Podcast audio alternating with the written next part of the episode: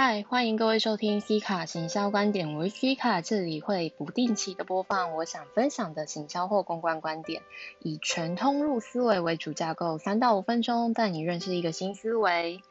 今天想与各位分享的是六一八是在庆祝啥的？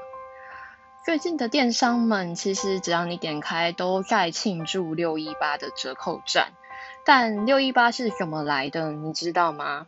事实上，电商造节从中国电商的双十一开始，光棍节就已经慢慢的有这一种气氛了。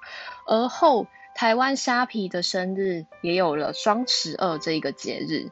总之呢，它跟情人节是一样的道理，其实都是被商人给制造出来的。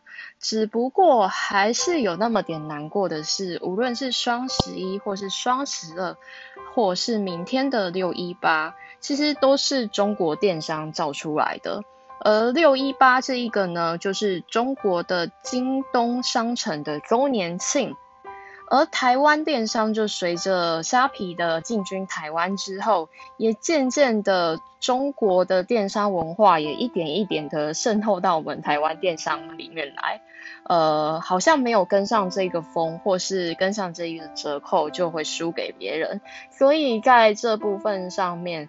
电商们倒非常的有默契的，会在相同的时间做一些不同的折扣，然后来吸引他们的受众。但说实在话，我自己有在虾皮卖一些生活上的杂物，呃，身为卖家的我，其实也蛮期待明天的来临，因为它有免运，呃，期待这一波能让更多人下单，然后把我家给清干净一点。那最后来一些我个人对于行销的观察，这也是题外话，甚至比较认真一点的是，呃，我自己在做行销的话，比较多都是策略面，甚至是提供品牌的 branding，怎么去下，怎么去维护你的公关。但事实上，其实整个行销的流程到最后还要有一段是销售到转换的部分。那电商呢，就会是一个非常重要的经验值。呃，行销做到最后，你要么就是永远当广告代理商。不然呢，就去把你的电商的缺给补齐。这样子的话，对你来说，在未来的市场行销也会带给你比较多的多元价值跟工作选择。呃，我近期有感受到，因为大环境的改变，大家的购买方式也渐渐的从线下转到线上。